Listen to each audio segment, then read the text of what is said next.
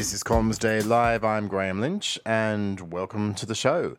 Well, it's Mobile World Congress Week. It comes around about this time of February every year, and uh, quite a few luminaries from Australia's telecoms industry are over there. Communications Minister Michelle Rowland, um, the CEO of the Australian Mobile Telecommunications Association, Louise Hyland, and um, the CEO of Telstra, who operate Australia's largest mobile network, Vicki Brady. Anyway, Vicki was um, on a CEO panel on the first day um, in some illustrious company with CEOs from the like of Deutsche Telekom of Germany and Liberty Global. And um, she spoke at quite some length about what Telstra are doing in the space of artificial intelligence. I thought it was worth a listen. Uh, we've got an ambition to be an AI fueled organisation and be a leader in Australia, yes, inside our business, but how we then bring that and deliver to customers.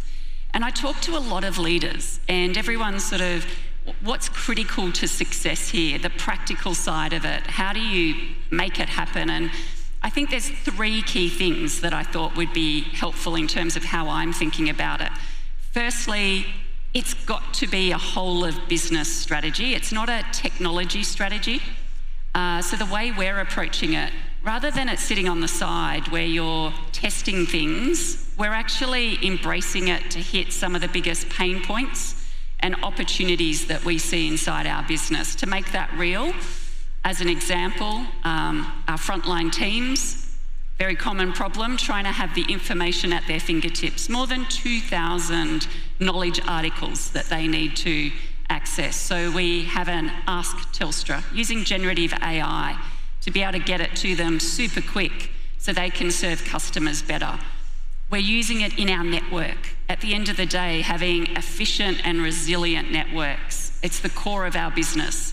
Tens of millions of data points every five minutes on the network. So, how AI can help us deal with that. A human can't possibly deal with that. So, absolutely tackling some of those things right in the core of the business. So, it's got to be whole of business. The second thing, this is near and dear to your heart, Julie, it must be cloud based infrastructure. You spoke about the spaghetti. And yes, as telcos, a lot of us have legacy infrastructure and legacy IT systems. We're on a pretty radical path to simplify and modernise our infrastructure. Just to give an example, in terms of data platforms, we've gone from 50 to 30, that's okay, but we've got a goal by June next year to be at five. Uh, absolutely critical. It's, it's the heavy lifting that sits underneath actually opening up AI, and that allowed us to pilot um, Ask Telstra within five weeks and then scale it. So that's absolutely critical. So we want to get to, we've got 50% of our processes enabled by AI today across the company. Our goal is to be at 100% by June next year. And then the final piece, um, absolutely, we're investing in our talent. You spoke about that, that's critical. But on top of that, I think partnership and collaboration. Matt's talked about collaboration being a superpower, and I think he's right. No organisation can do this on, our, on its own. And so, how you work, Julie, how we work with Accenture, how we work with Microsoft as an example in the technology space, but also how we work with customers and other ecosystems. So, we've brought to market a product with the largest bank in Australia that is helping to protect customers for phone based scams. Um, so, they're some of the things we're doing. They're the three things I would call out. But I see it as just a massive opportunity. I, I can't wait to get engaged further across the next few days and head back with even more ideas of how to drive it.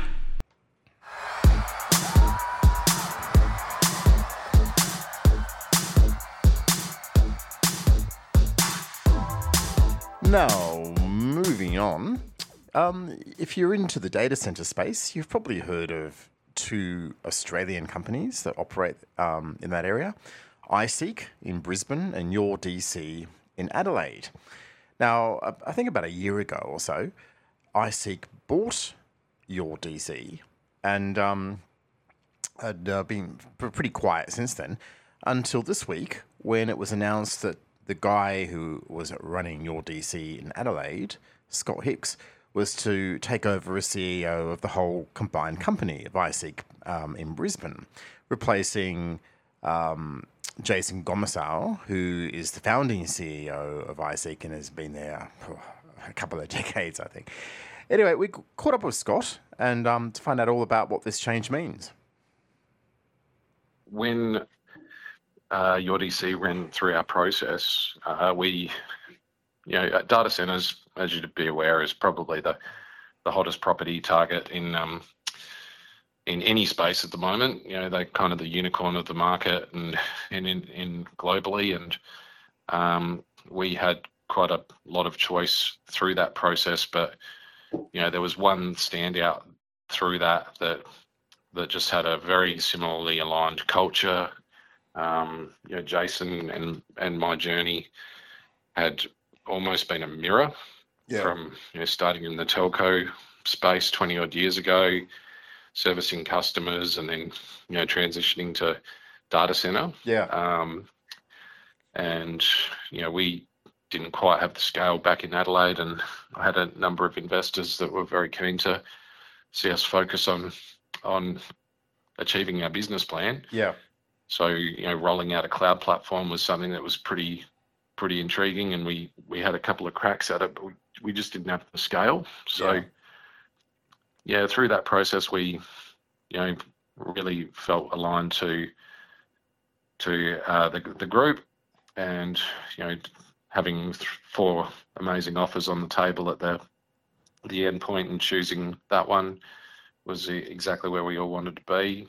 Um, you know, we've Jason and I. Uh, it's it's pretty rare to actually run a data center business, but have that carrier background knowledge, and which kind of makes us quite unique and and focused in what a number of our customers really really do want, and some of the other facilities do it badly. So it's all about customer service and getting that over the line, and um, you know, focusing on what turns the dial for us. So we've really sort of let the two businesses uh, run kind of separately with uh, some back office synergies and things like that. But as we went through this, realised that you know the two entities needed to be um, really merged together so that we get the, benefit of the sales focus across all of Australia and you know rolling out the uh, cloud platform, which you know they in in the uh, Queensland market are the, the market leader and probably the largest private cloud provider here, but you know replicating that in other regions. Um, and you know as we went through that journey, you know you know sitting down and talking with Jason and and you know him saying, "Well, I've been here for 25 years. You know, is this something you might can consider?" Um, and you know, I'm 45 and and love a challenge. So the Adelaide Adelaide market is.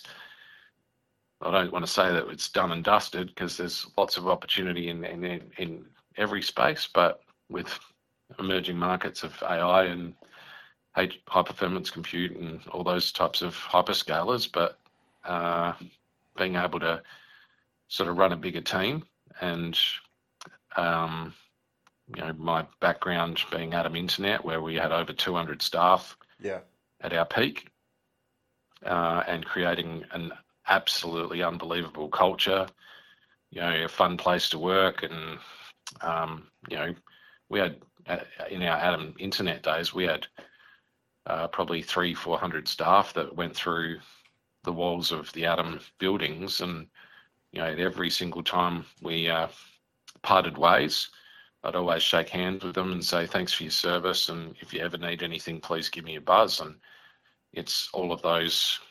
Uh, some of them were kids at the time mm. that have become CIOs in businesses all around the world, and you know, created that opportunity uh, to you know, for, with half of the customers that we have, where we can just easily give them a ring and say, "Hey, remember me? I gave you your first job." So it's not a bad place to be, is it? Yeah, I like that. That's good. Oh, so, it's it's really good. Okay, I, yeah. I just sort of you just mentioned um, a second ago about how your telco bent um, in terms of Adam, and you mentioned that in regards to Jason as well. how you feel it gives you sort of a, spe- a special something that others don't have. So can you elaborate a bit more on that? And and you know specifically, what what what is it that that adds to what you're doing that is absent from from some of the competitors? Well, you know, I think a lot of the other uh, data centers maybe don't understand that what makes things easy for their customers is is just making it simple and getting things connected Yeah. really quickly. So for me, um, when it comes to a telco perspective, I do everything I can to make it really, really simple for them to get to our sites and activate a customer. Yeah. You know, you know the um, I, I also own um, a company called Astelec, which is a telco construction business. So you know, when we happen to go to a lot of data centers, you know the the hoops you need to jump through with some of them can be rather ridiculous. Um, whereas Yeah. we just help them and you know go well my customer wants this tomorrow so why am why wouldn't i make this s- smooth Yeah. um, and you know just understanding that you know do everything you can uh, you know back in the Adam internet days we, we had a program called just fix it where you know it was this chicken shop analogy that you know you spend you walk into your favorite chicken shop you, you spend 25 bucks you uh, do that every single week Yeah. you get one week of really bad service and, and terrible food you generally stop so have you lost $25 no you've lost two and a half thousand Yeah. because that person came every single week and he referred two people and so you know i empowered all of my staff um, at that point to be able to spend up to $100 to to grab a brand new modem put it in a taxi and run it out to a customer and Mm. turn a turn an angry customer into an advocate and then that person becomes your sales team Yeah. so with your DC and, and iSeek, that's what what I mean about our synergies here and the um you know us being sort of almost brothers from another mother because whenever a customer in our facilities is saying I've got this issue 99 times out of 100 it's nothing to do with us but you know we just have this mentality of I don't care jump in there find out what's going on and help this customer get it right and then at that point in time when they realize oh shit that actually had nothing to do with them they feel a little embarrassed but Yeah. you know they're going to rave about it and tell that story so Yeah. um, okay. it's things like that it's yeah it's you know And I, I guess I guess Right. it's that, those types of things that help. uh, you know, I mean, I look looking at it from the outside. You're up against these enormous global data center companies. You know, big. And We you know, are, on the on the outside, it looks daunting. But when when you explain to me, hey, we've got the personal touch. You know, I can sort of see how how you're competing against them. And you know, do you find that effective? Oh, look, it does. You know, and both the Adelaide and the Brisbane markets are very parochial, and uh, Yeah. they're sort of those tier two markets, not the the big major capitals, but um, and customers in those regions really like knowing that they've got someone that cares about them. That you know, we're not just one of a hundred in their in their book of big fish in the sea, and that it doesn't matter what the size or scale or the issue is. You know, they can ring me 24 7 and, you know, we'll do everything to get them rep- fixed. And if that ever happened, touch yeah, yeah, understood. Yeah, our you, yeah. facilities, yeah, you know, yep. You've got that attitude. it's- the attitude, really, isn't it? Yeah, it's it's. Uh, you Well, know, it's- I'm, I'm prepared to do what it the takes to keep a customer happy. Yeah, we, we take, and we're also kind of a turnkey single throat to choke where, where we, we provide not only the data center services, but the connectivity to their, their, um, uh, offices or their, their other facilities that they have. Um, we can provide them internet transit and most importantly, private cloud. So, you know, private cloud is, is probably the, the most exciting opportunity within our our customers and and and MSPs where you know we work really really closely with um, a, a, small number of MSPs and and they keep their existing relationships with clients, and you know we just provide a cloud service similarly to the big hyperscalers, but um, on dedicated tin that's locally managed, that's local on zero latency um, in the same facility where their their existing hardware is. Um, so you know you've got a board that says, "I want us to be on the cloud." Well, um, what does the cloud actually mean for most people? Uh, it, it's just yeah. a piece of tin that's actually managed by someone else. Yeah. Um, and in most cases, you know, we tend to be quite cost competitive, if not cheaper than than our big uh, friends. mm, mm. And um, but very very different in that you know we're not one of just a billion other customers, and you know this is, is a very very focused uh, with an SLA on it that people can call and uh, get you know all the benefits of of it still being sovereign, um, which is you know a bit cliche, but uh, sovereignty and you know being all these certifications that we have uh, that actually gives our clients that confidence that they know that if they get a service with us, you know, we we are local, we're Australian, we're 100% you know Australian owned and operated with our with our investors and our um, and us and you know uh, you, you're not dealing with a big multinational that is you know sending their, their tax and profits and uh, back back home or somewhere else and and you know really isn't going to give them the service that they probably deserve. Okay, so um, it's obviously pretty exciting times in your market right now. You know, everyone's talking about AI, um, and, and, and yeah. you know, obviously the dramatic increase in compute um, requirements for that are going to drive a lot of data center activity if they're not already. What what's in this for iSeek in, in terms of what's what we're seeing around the world? How will that benefit iSeek? Well, it's you know we are we are the market leaders in both Adelaide and Brisbane, I'd say. But um, you know, you've you said it.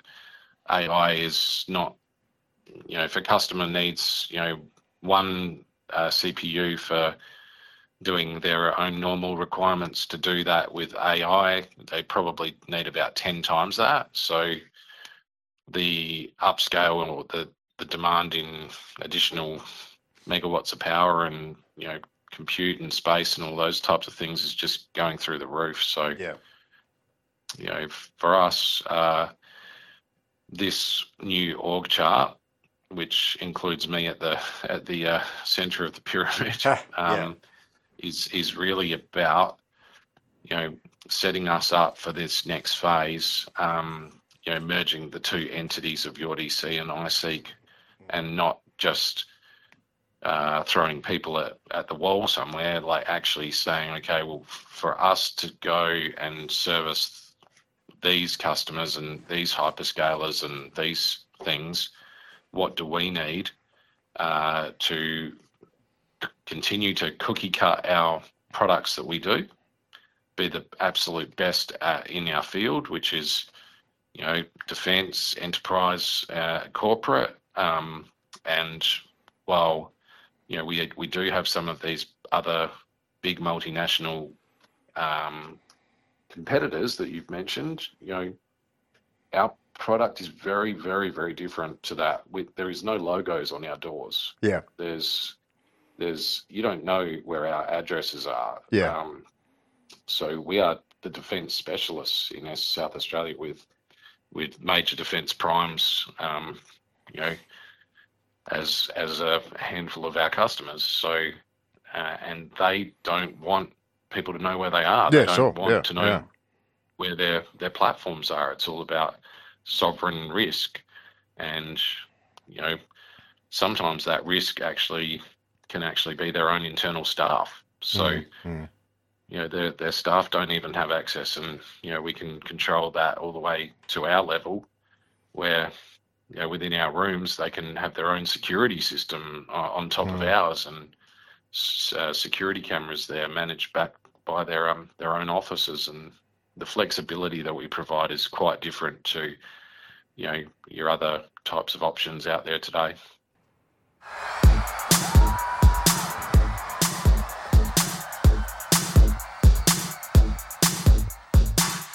Well, moving on, it was the turn of TPG Telecom to announce its results this week. Now, in TPG's case, they do their financial year um, over a calendar year. So it was full year results for them, even though for most of the other companies that been have been reporting the last two weeks, they've just been half yearly results.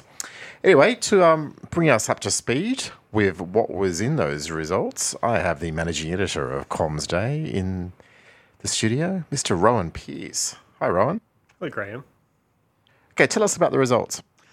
Yeah, so I, I, thought it was quite an interesting one. So as you pointed out, full year results for TPG because they like to do things a bit differently. And I, thought it's this kind of interesting combination of, um, on the one hand, you had uh, quite strong operational performance in some areas, um, for example, in mobile. But on the other hand, you also have them obviously facing some challenges, uh, including like kind of challenging economic environment that they're operating in. So, for example, earnings are down 12% to 1.88 billion. Um, although that does partly reflect that in the prior year you had them kind of flog off a majority share of their tower business, um, which brought in like 402 million. Um, you also had like net profit after tax down like more than 90% basically. So one of the factors in those results um, that was cited um, by Iñaki Berroeta, the CEO, was the rising interest rates. Um, so interest costs, for example, went from 187 million to 341 million, which is obviously a pretty massive um, jump. On the other hand, you did see this kind of like, you know, mobile service revenue up, and that was on the back of like both increased subscriptions and the kind of price increases that we've seen the industry rolling through. I thought actually the fixed space was particularly interesting though, where you saw TPG kind of like drop drop some of its subscribers slightly, but on the other hand, the margin improved significantly, which really reflected um, the kind of what's happening in the on-net space for TPG, particularly fixed wireless space. And Iñaki said that uh, TPG is now the um, largest fixed wireless operator in Australia with around 227,000 subscribers. Um, so that's kind of like a material factor for them in that segment. Um, there are a couple other interesting things that are worth noting. Their, their simplification program is still continuing, and that's going to see them. They've got these uh, uh, 3,700 what they describe as like backbook consumer plans that they're planning to slash in half. Um, and they're continuing to kind of move applications to the cloud and that sort of thing. Um, the, the other interesting thing is I had a chat to Iñaki uh, after results, and he was still pretty bullish on the idea of infrastructure sharing between telcos, particularly in regional areas, despite the fact that obviously TPG's deal with um, with Telstra was blocked by the ACCC. And I, I, I kind of wonder, um, I mean, like obviously Iñaki didn't want to be drawn on on too much on like potential partners for infrastructure sharing, but he did say it's a way the industry is heading. And I, I wonder if there is kind of like a chance now of a deal, for example, with Optus. I know in the past TPG and has been very dismissive of the idea.